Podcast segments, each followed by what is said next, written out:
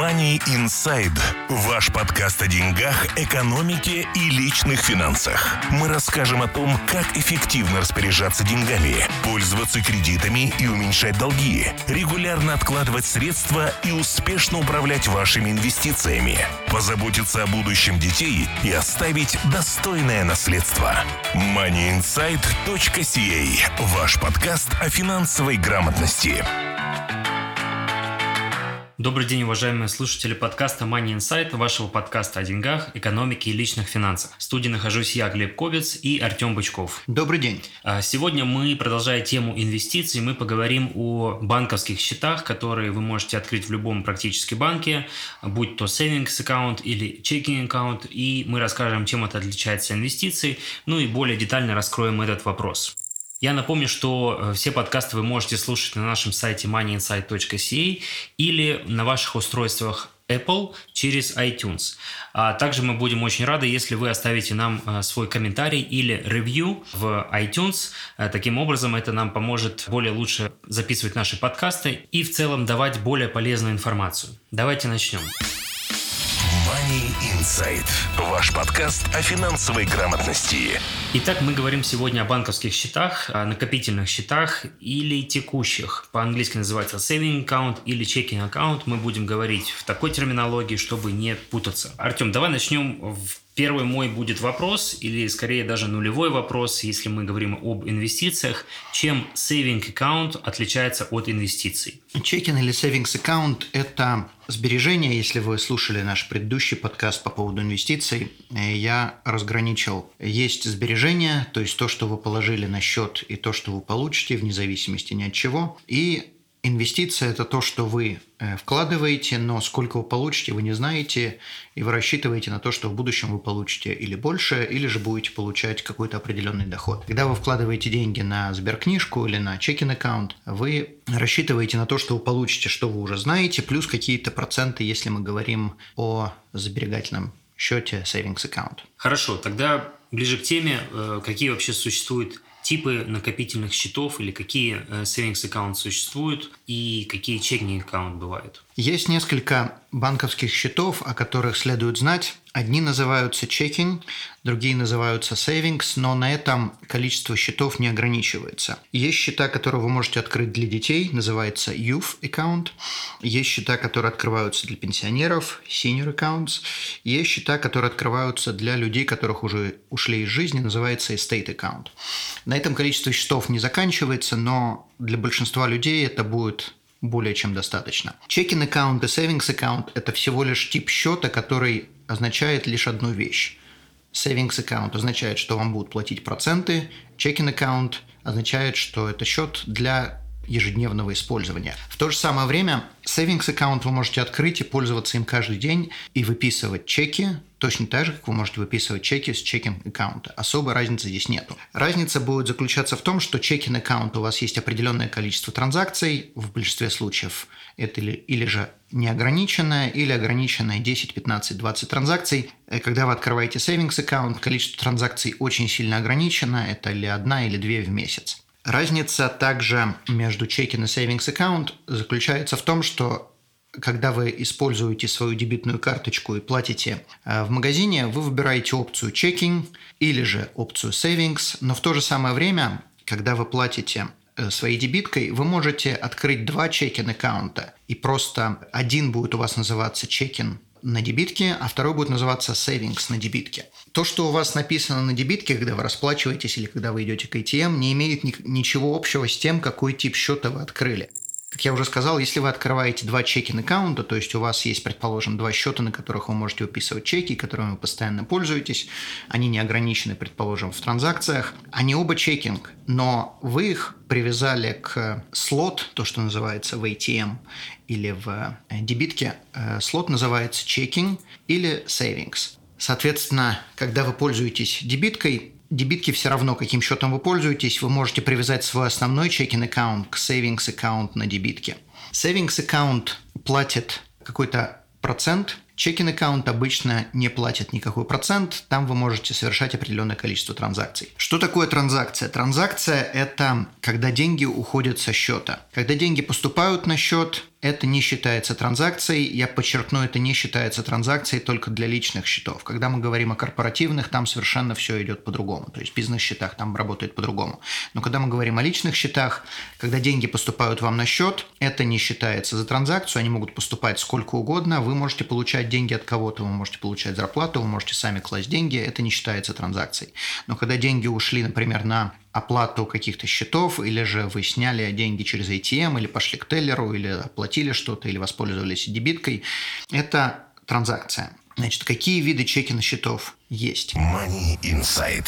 Есть счета, у которых ограниченное количество транзакций, например, 10-15. Есть счета, где они не ограничены. Это называется премиум чекин аккаунт. Какая между ними разница? Если у вас с ограниченным количеством транзакций, то он стоит намного дешевле, чем если у вас неограниченное количество транзакций. Также это зависит от банка, в котором вы открываете счет. Есть банки виртуальные, которые существуют только в интернете. Чуть попозже мы поговорим на эту тему. Но они предоставляют э, чекин счета, которые могут быть бесплатные, и savings счета тоже, которые бесплатные. И, соответственно, там может быть неограниченное количество транзакций. Причина, почему э, счета, которые вы открываете онлайн, точнее, в банках, которые существуют онлайн, почему счета бесплатные, по той простой причине, что у них нету никаких затрат, у них нету зданий, у них нету много работников, и, соответственно, у них намного меньше затрат. И из-за того, что у них меньше затрат, они могут позволить себе давать вам возможность пользоваться вашими деньгами бесплатно. Money Insight. Позволь, я добавлю и э, немного поясню, почему ты именно э, подчеркиваешь количество транзакций, что оно ограничено или не ограничено. Почему это важно? Потому что э, в Канаде мы все пользуемся практически кредитными картами, и там количество транзакций не ограничено. Но если вы будете э, своей кредиткой пользоваться очень мало, а будете деньги использовать на вашем текущем счету, то есть пользоваться своими деньгами, а не деньгами банка, то для вас это будет очень важно, какое количество транзакций, потому что каждое проведение карточки через ATM или э, расплату в магазине будет считаться как транзакции, поэтому, условно говоря, вы сможете ходить в магазин 10 раз бесплатно, а потом вы за это будете платить. За каждую транзакцию. За, да. за каждую транзакцию. Money Insight. Если же, соответственно, вы открываете счет в каком-то онлайн-банке, то большинство транзакций или все транзакции будут бесплатные. Если же вы имеете дело с основными банками э, RBC, TD, CIBC, Scotiabank, BMO, тогда все счета, чекин аккаунт у них имеют ограничения, или же они будут бесплатные, но тогда вы должны определенное количество действий делать, сейчас мы об этом поговорим, или же они будут платные, и вы платите помесячные фи. Значит, как сделать счета бесплатными? В некоторых банках это работает по-разному. Если вы открываете чекин аккаунт и вам за него надо платить, то есть опция, как можно не платить. Например, некоторые банки позволяют не платить, если у вас лежит определенное количество денег на счету в течение всего месяца. Предположим, если у вас лежит 2500 долларов и ни разу сумма на вашем банковском счету не опускается ниже 2500, то тогда счет будет бесплатный. Система это автоматически знает, и если а, система видит, что у вас на счету не было ни одного дня и даже ни одной минуты меньше, чем 2500, тогда, соответственно, с вас не берут месячный платеж. Если у вас опустилась сумма на счету меньше там, тысяч, то с вас берут тот самый месячный платеж, который вы бы платили. В некоторых банках, если у вас определенное количество продуктов, например, в RBC, если вы держите кредитную карточку, инвестиции или mortgage с RBC, тогда RBC позволяет вам держать э, счет бесплатно с неограниченным количеством транзакций. И если же вы, предположим, оплатили свою ипотеку или закрыли счет, или не пользуетесь кредиткой какое-то время, тогда вам надо будет платить за свой счет. Избежать такого можно, во-первых, сделав то, что вас просят по условиям, или же можно перейти на более дешевый счет с немного другими условиями. Для большинства людей, я подчеркну именно для большинства, потому что в некоторых случаях это не работает, но для большинства людей э, счет с ограниченным количеством транзакций будет, э, в принципе, нормально, потому что большинство, как Глеб сказал, большинство транзакций производятся кредитными карточками. Оплата кредитной карточки – это всего лишь одна транзакция. Сколько э, на кредитной карточке вы сделали, сделали транзакции, это не имеет значения, потому что кредитная карточка – это совершенно отдельное существо, не связанное с вашим банковским счетом. И если у вас, предположим, 10-15 транзакций, то это достаточное количество для того, чтобы вести нормальную жизнь, а все свои услуги, все, что нужно оплачивать, вы оплачиваете кредиткой. Тем не менее, даже если вы, предположим, посчитаете, сколько будут стоить дополнительные там 3-5 транзакций, которые вам не хватает, это может быть получиться дешевле иметь более дешевый счет и сделать еще 3-5 транзакций дополнительно за деньги, чем делать э, более дорогой счет, платить за него большую сумму и иметь неограниченное количество транзакций. Значит, на каждом счету, на чекинг или даже на сейвингс можно сделать овердрафт. Овердрафт – это возможность влезть в долг за довольно-таки существенные проценты, но тем не менее, если ситуация не позволяет вам иметь свои деньги, то можно воспользоваться деньгами банка на какой-то период времени.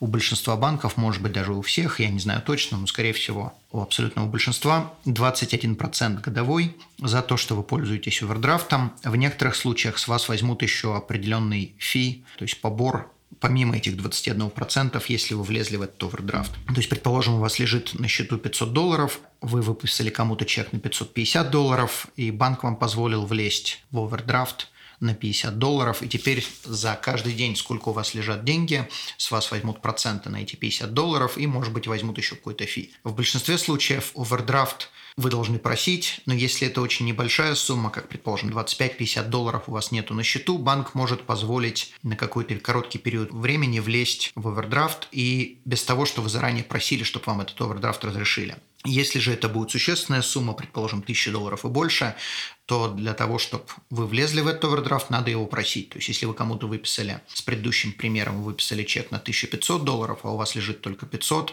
то этот чек не пройдет, он вернется. То есть, для того, чтобы он прошел, вам нужно заранее попросить, чтобы вам сделали овердрафт. Ну, мы немножко отошли в сторону от банковских счетов. Тем не менее, овердрафт – это важная вещь, важно понимать, что это такое. Значит, возвращаясь к checking и savings аккаунт. Сколько checking и savings аккаунт у вас может быть? Сколько угодно. Сколько хотите, в любых банках вы можете открыть открыть, они никак не влияют на кредитную историю абсолютно. Причем самое интересное, что если у вас даже вы выписали кому-то чек, он вернулся из-за того, что не было денег на счету, это тоже никак не повлияло на кредитную историю. Банки не сообщают о чеках, которые не прошли. Вы можете открыть чекинг аккаунт, вы можете открыть savings аккаунт, вы можете открыть только savings аккаунт и использовать его как чекинг аккаунт и сделать чеки для savings аккаунта, выписывать чеки тем, кому нужно. Savings аккаунт ограничены в большинстве своем в количестве транзакций. Обычно это одна-две транзакции. Если больше, то с вас берут довольно-таки серьезные поборы. Одна-две. В месяц. Спасибо. Одна-две в месяц. Э, также я не могу сказать, это календарный месяц или э, месяц с определенной датой, потому что некоторые банки используют, э, как бы, у некоторых банков разные месяца. Например, у RBC месяц идет в соответствии с алфавитным порядком вашей фамилии. То есть у вас месяц может быть с 5 числа по 4 число, предположим, каждого месяца. У ТД э, это с 1 по 30 или по 31. То есть э, не ловите меня на слове, когда я говорю месяц, это не означает, что это с 1 по 30, не у всех так. Чем меньше у вас будет счетов, тем дешевле вам это будет стоить, потому что все счета, скорее всего, стоят денег. Значит, если вы не пользуетесь каким-то счетом в течение двух лет, по закону банк обязан вам прислать уведомление на ваш адрес бумажным письмом, в котором написано, что ваш счет становится дормант, Дормант – это как бы замороженный. Будьте добры что-либо сделать. Что-либо сделать означает или положите что-либо, или снимите что-либо. Неважно сколько, неважно как. Или просто придите в банк и скажите, не делайте мне его дормант на следующие два года. Э, если вы не пришли в банк и ничего не сделали, то в следующем году вам опять приходит уведомление, в котором написано «Ваш счет дормант, будьте добры что-либо сделать». И так это будет происходить до тех пор, пока счет не находится в банке 10 лет, то есть с момента открытия если в течение 10 лет ничего не произошло, в течение 10 лет вы не пришли, ни разу не появились в банк и не сказали, что вы хотите что-либо сделать с этим счетом, деньги уходят в Банк Канады, и тогда вам придется просить Банк Канады уже чтобы вам вернули деньги. Сколько они находятся у Банка Канады и сколько времени у вас есть на то, чтобы просить, я не знаю, но если вы сможете доказать, что деньги ваши находятся там, то, может быть, и через 30 лет вы их сможете вернуть. Э, у Банка Канады находится астрономическое количество денег, не востребованное канадцами, просто там, там суммы измеряются в миллиардах долларов, поэтому можно сделать вывод, что очень многие про это забывают или, или не знают, или просто люди умерли, и их деньги ушли в Банк Канады. Money Insight. Если же у вас счет становится дормант, то через какой-то период времени, даже если у вас был savings аккаунт и банк за вас, с вас не брал никакие деньги, то через какой-то период времени банк начинает брать деньги, вам приходит уведомление, в котором будет написано, поскольку счет дормант и нам он стоит денег, мы с вас начинаем брать X. Неважно, сколько это X будет, 3, 5, 10, там, неважно, сколько долларов в год. И банк, соответственно, с вашего счета снимает, с ваших денег, которые лежат на счету, снимают эту сумму. Если же у вас денег нету, то счет просто закрывают за неимением денег на нем. И это относится и к чекин, и к savings, не имеет никакого значения. Значит, следующая вещь, которая есть, это youth account. Youth – это для детей открывают, или э, children account, как их по-другому называют. И счета эти обычно открываются в зависимости от банка. Можно открыть от рождения и до обычно 18-17 лет, в зависимости от банка. Эти счета в большинстве случаев или бесплатные, или они бесплатны на ограниченное количество транзакций. Можно открыть этот счет на одного ребенка, можно открыть на всех детей в семье, как хотите. Можно открыть 5 таких счетов, по 3 на каждого ребенка. 5 суммарно, конечно, не получится, но 5 на каждого можно открыть. И можно открыть этот счет общий с ребенком, если ребенок, предположим, там шестимесячный только. Понятное дело, вы на, только на ребенка не откроете, потому что ребенок ничего в 6 месяцев не может с этим счетом сделать. Или можете открыть на ребенка без того, что вы будете э, добавлены как joint owner на счет, если ребенку, предположим, 14-15 лет, когда уже самостоятельно соображает. Также этот счет можно открыть и пользоваться вам этим счетом есть многие об этом не знают, думают, что я открываю счет на ребенка, и только ребенок должен этим пользоваться. На самом деле и вы можете этим счетом пользоваться, поскольку он общий. Значит, следующий счет, который вы можете открыть, это senior. Если вам исполнилось уже 65, для большинства банков может быть где-то в 60, если вам исполнилось 65, то вы можете открыть senior bank account, checking аккаунт. Этот счет будет бесплатный, опять-таки вообще бесплатный или на ограниченное количество транзакций. И после достижения определенного количества транзакций за каждую транзакцию банк будет взимать деньги. Если вы открываете senior аккаунт, то вы можете также добавить людей, которые не на этот аккаунт. Предположим, родители открыли счет вместе со своими детьми, родителям 65, детям 30. Родители добавили своих детей. Дети точно так же могут пользоваться этим счетом, никакой проблемы нету. Но главное, чтобы главный аппликант – то есть тот, кто является как бы владельцем этого счета, основной заявитель был э, именно senior, то есть достигший 60 или 65 лет в зависимости от банка. Estate аккаунт открываются на э, случай, если человек умер и есть какие-то платежи или же есть какие-то деньги, которые должны прийти на имя этого человека. Поскольку человека уже нету, то для того, чтобы заплатить от его имени или же получить деньги на его имя, на его счет или на ее счет положить уже нельзя, открывается estate account, estate of Вася Пупкин, предположим. И тогда получают чеки, кладут на этот счет и делают все, что нужно. И после того, как оплатили все долги, после того, как оплатили налоги с этого счета, тогда берут эти деньги и распределяют по завещанию или же по бумаге из суда всем наследникам. Если вы не совсем понимаете, о чем я говорю, послушайте наши предыдущие подкасты по поводу завещаний, будет более понятно. В любом случае, если вы живые, то вам это не нужно. Это нужно уже для тех, кто ушел. Этими счетами, стейт-счетами занимаются executors или executrix, если это женщина. Money Insight. Хорошо, а ты уже коснулся темы темы э, виртуальных банков, и мой вопрос будет звучать таким образом, где можно открыть savings аккаунт или текущий счет, или другие, любые другие, о которых ты уже говорил? Желательно в Канаде.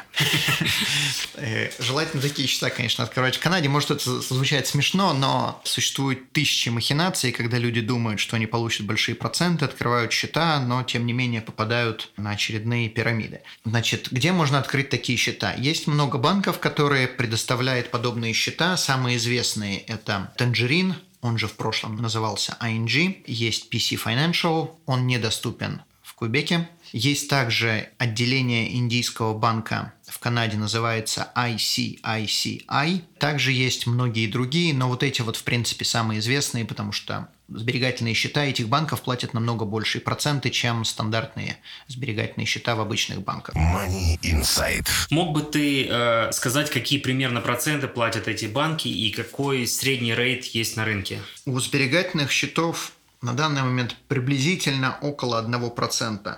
Я не ловите меня на слове, потому что я уже давно не смотрел, но около 1% на Э, сберегательных счетах у Tangerine или же у PC Financial, у ICICI проценты чуть-чуть больше, Если же вы идете и открываете банковский счет в обычном банке, то там проценты значительно меньше. Это может быть 0,3-0,4% в зависимости от банковского счета, которого вы выбрали. Хорошо. Напомню, что банковские счета сберегательные банковские счета, они платят проценты в соответствии с количеством дней, когда у вас, сколько у вас деньги лежали на счету, то есть не обязательно держать там деньги весь месяц, вы можете держать деньги три дня году. И вам за эти три дня просто начислят проценты в начале следующего месяца обычно. Если вы открываете сберегательные счета в обычных банках, то там есть обычно градации от сих до сих платят такой-то процент, от сих до сих такой-то. Не всегда, но часто. Если же вы открываете онлайн-счета, то там обычно никаких градаций нету. Положили 10 долларов, на эти 10 долларов вам начислили 3% прибыли или там сколько, сколько будет, не имеет значения. То есть, если вы собираетесь, э, если вы думаете открыть сберегательный счет, то, конечно, желательно его открывать у тех, кто больше платит. Хорошо, а, но как многие, наверное, уже знают, или я, я об этом скажу еще раз, что а, в теории инвестирования есть э, прямое, прямое взаимоотношение между доходностью и рисками, и поэтому, э, если мы говорим о savings account и доходность по ним не очень большая, то какие риски существуют по этим счетам и есть ли какие-то гарантии по доходности? Рисков много. Люди думают, что сберегательные счета, они безрисковые. На самом деле риски есть, но просто риски другого типа. Во-первых, банк может обанкротиться. Да, у вас есть гарантия государственная, о которой мы чуть сейчас позже поговорим, но, тем не менее, банк может обанкротиться. Второй риск – у вас деньги могут своровать. Да, у вас есть гарантия от банка, но, тем не менее, деньги могут своровать. Третий риск – это инфляция. То есть вы положили 10 тысяч на счет, сегодня 10 тысяч – это, не знаю, 300 буханок хлеба, через 20 лет это уже не 300 буханок, а 200 буханок. То есть, если измерять это в инфляции, то с инфляцией деньги становятся все дешевле и дешевле из года в год.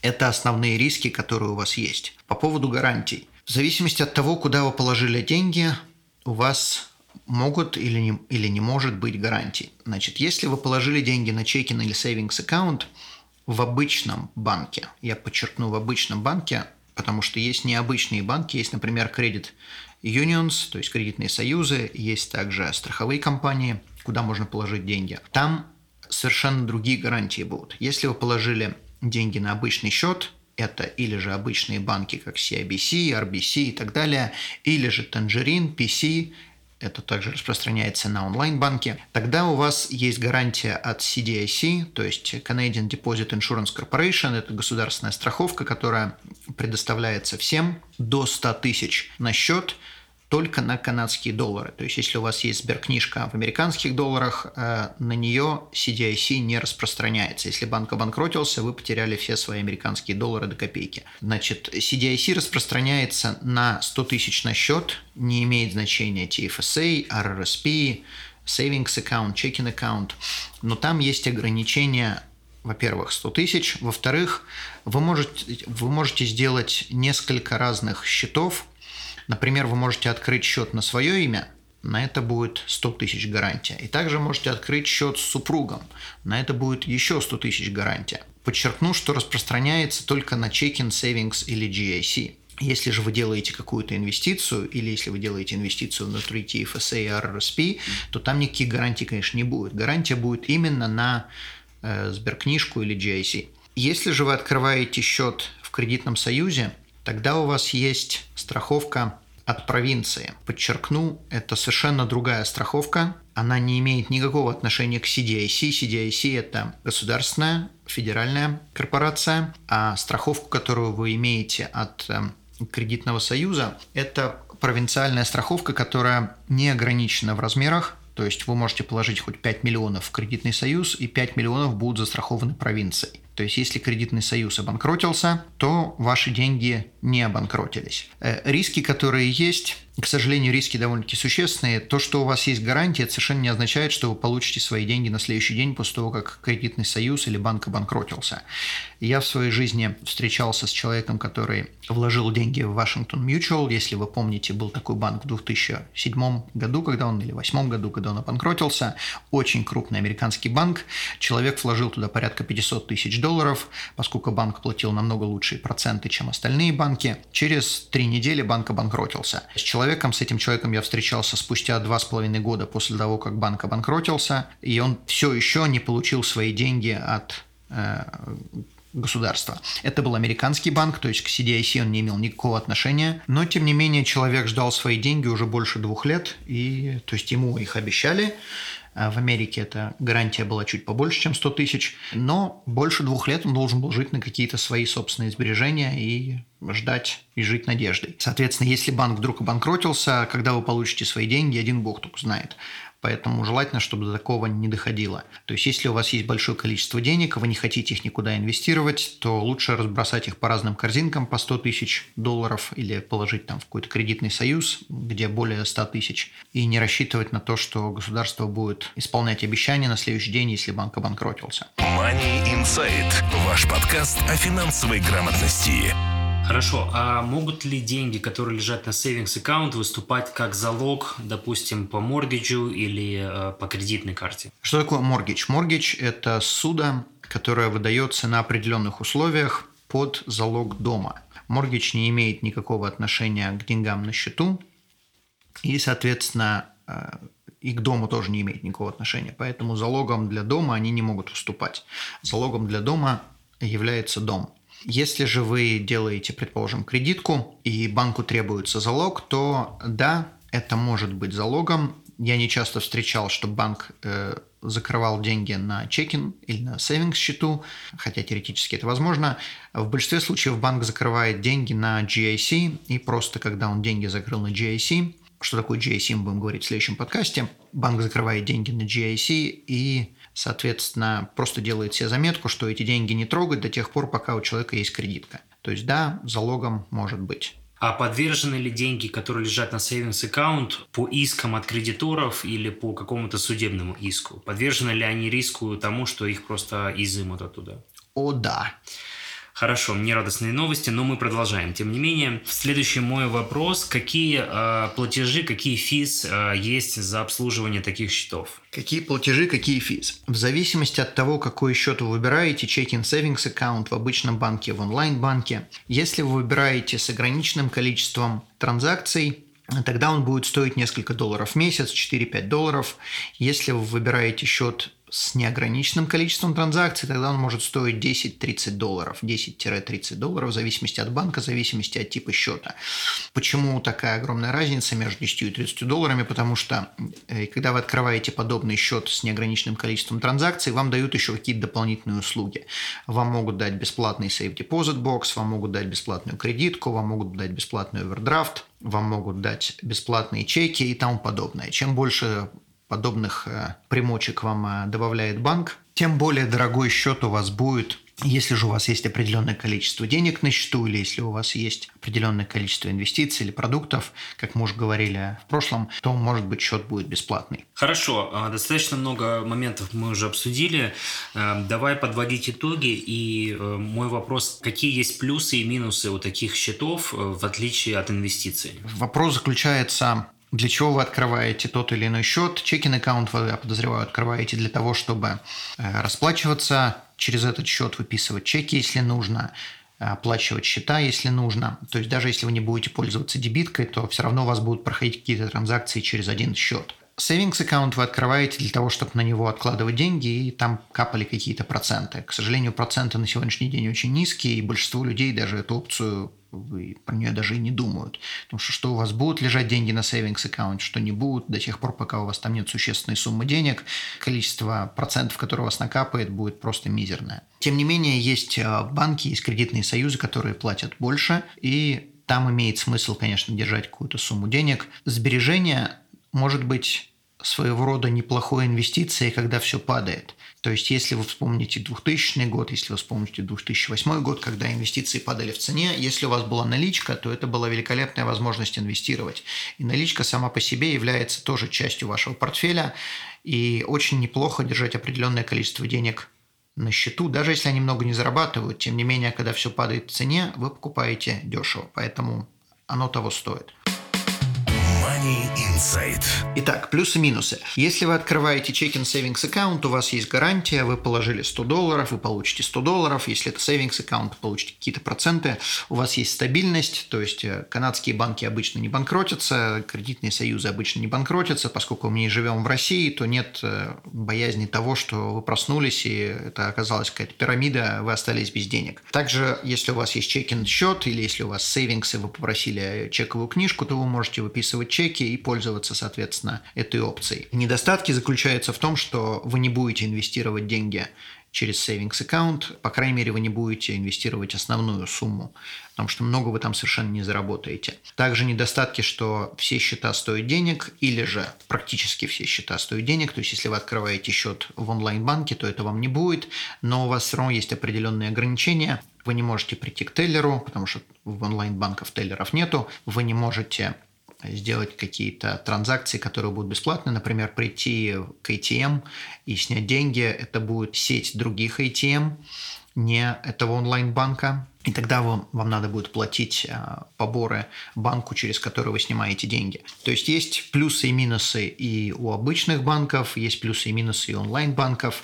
Если вы открываете счет в онлайн-банке, обязательно проверьте, что этот банк зарегистрирован в CDIC корпорации. Но я хочу подчеркнуть, если вы не находите этот банк, может быть это не банк, может быть это кредитный союз, а кредитных союзов в этом списке не будет. Money Insight. Ну и бонусный вопрос для тех, кто дослушал до этого момента.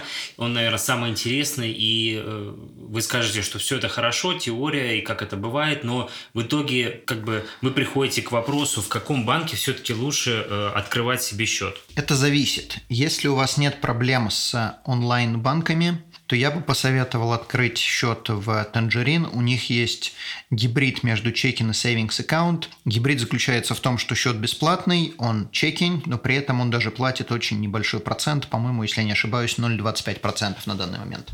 0,25, не 25. То есть там неограниченное количество транзакций, вы за это ничего не платите, но еще зарабатываете. Недостаток, что он онлайн. Танжерин принадлежит полностью Скошия банку, тем не менее это совершенно отдельный банк, и на нем можно держать те же самые 100 тысяч, они гарантированы государством. С точки зрения savings accounts есть э, разные варианты, где вы можете откладывать деньги. Э, например, есть кредитный союз, называется Outlook Financial. Он находится если я не ошибаюсь, соскочевание.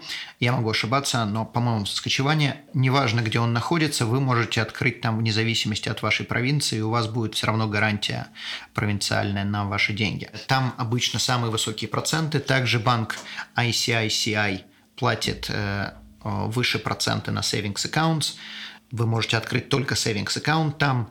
Также, например, вы можете обратиться к нам, если вы находитесь в Альберте. Мы работаем со Скошия банком, и процент, который платится на счете, который вы откроете через нас, тоже будет больше, чем процент, который вы получите в том же самом Скошия банке. И также, если вы открыли счет в разных инвестиционных компаниях, то есть некоторые инвестиционные компании, например, McKinsey, например, Dynamic, позволяют открыть э, сберегательный счет и позволяют инвестировать через них. Они также имеют гарантию CDIC и на тех же самых условиях, те же самые 100 тысяч, то есть там платится больше процент, но это именно будет savings аккаунт, то есть вы не будете им пользоваться как чекинг аккаунт, вы не будете выписывать э, чеки, и это будет именно для того, чтобы положить деньги и чтобы какие-то проценты капали. То есть вот варианты, которые существуют и которым вы можете сами воспользоваться. Отлично. Ну и последнее, э, какие есть полезные от тебя лично советы по открытию таких счетов? Значит, некоторые вещи, которые мы не говорили, которые я бы хотел добавить, может быть, это не столько будут советы, но тем не менее некоторые вещи, которых люди не знают. Э, недавно ко мне обратился один человек и спросил, как можно сделать так, чтобы деньги в банке лежали, но чтобы денег на счету не было. Это меня заставило на секундочку задуматься, потому что как бы вопрос интересный. Вроде деньги есть, но денег нету. Причем, замечу, человек не пытался скрыть эти деньги от налоговой, у него были там свои причины, почему он не хотел показывать деньги на счету. В то же самое время я как бы нашел ему решение Э, одна из причин, почему вы можете, предположим, воспользоваться, почему вам как бы может быть интересен этот совет, э, если вы, предположим, куда-то уезжаете за границу, вы боитесь, что вас могут ограбить. То есть вы хотите снять деньги со счета, но в то же самое время, чтобы они как бы находились в банковской системе. Вариант, который вы можете сделать, то есть вы не хотите снимать наличкой и класть там под подушку, вы можете сделать банковский драфт то есть прийти в банк и просто попросить, чтобы вам выписали bank draft, то есть это банковский чек, который вы выписываете на самого себя. Этот же чек вы можете положить под подушку, вы можете принести его домой, вы можете положить в safe deposit box, не имеет значения.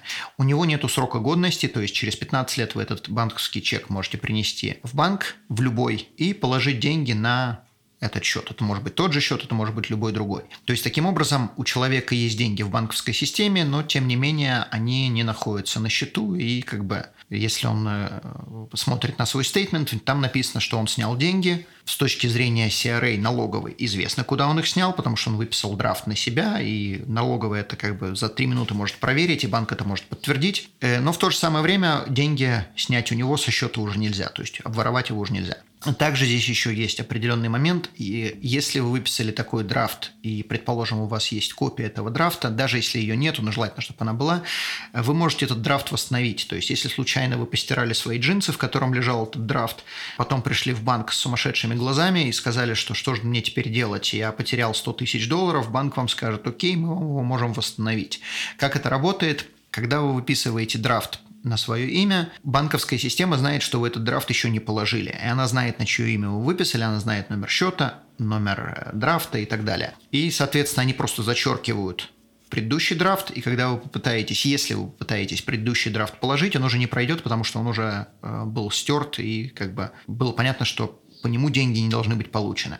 И также маленький момент, который я замечу на тему драфтов, но уже на другую тему. Если вам кто-либо дает драфт, ни в коем случае его не берите, подразумевая, что этот драфт был выписан банком. Если вы не уверены, что это, если вы не видели, как банк его выписывал, ни в коем случае его не принимайте. Очень много афер, когда люди получали драфты, предположим, вы продаете машину, к вам приходят, приносят банковский драфт, говорят, вот у меня там 10 тысяч долларов, э, вы берете 10 тысяч долларов, идете в регистре, меняете имя владельца машины и остаетесь с пустой бумажкой, которую напечатали в соседнем дворе полчаса назад. Драфты можно принимать только когда вы видели, что их выписал банк тогда это будет действительно легальный драфт. Э, есть много способов, как можно создать драфт, э, есть ворованные драфты. Также драфт может быть, э, как я уже до этого объяснил, человек приходит в банк, говорит, я потерял драфт, драфт как бы стирают из системы, но сам физический драфт остался. И теперь этим драфтом можно махать перед лицом всех и говорить, вот у меня есть там 10 тысяч долларов, хотя на самом деле банк уже эти 10 тысяч долларов списал. Поэтому никогда не принимайте такие драфты. Значит, следующий момент, который я хотел бы еще подчеркнуть, о котором мы не говорили, это holds на счетах. Что такое holds? Holds – это сколько денег вы можете получить, если вы положили чек, сколько денег вы можете снять с вашего счета по дебитке, э, сколько денег вы можете оплатить по дебитке э, или онлайн. Значит, у каждого банка и у каждого человека есть свой холдс, причем это не зависит от счета, это зависит от человека. Если у вас есть с супругом или с супругой один счет, то у вас могут быть абсолютно разные холдс. То есть, предположим, вы кладете чек, вам сразу банк позволяет снять с этого чека 500 долларов, а вашей супруге он позволяет снять 250 или 750. Холд зависит от вашей кредитной истории. Когда вы открываете счет в банке, у вас проверяют кредитную историю, но это называется soft hit, то есть это никак не влияет на кредитную историю, но это дает банку возможность дать вам определенные holds, э, то есть размеры, сколько вам банк сразу будет давать от чека, который вы положили. Это также зависит, кладете вы это стеллером или кладете, кладете вы чек через ATM, то есть стеллером вам может быть лимит быть другой дан. Также сколько вы на дебитку можете потратить денег. То есть, предположим, если вы пришли и открыли своему сыну пятилетнему счет в банке, то денег, сколько ваш сын может потратить на дебитки, будет очень ограниченное количество. То есть там будет 25, 30, 50 долларов, не больше. В то же самое у вас на дебитке будет на том же самом счету может быть полторы тысячи. На самом деле, я подчеркну, это не на том же самом счету. Холдс э, идут на человека, а не на количество счетов. То есть, если у вас в банке 20 счетов, у вас не будет увеличено количество холдс, размера холдс.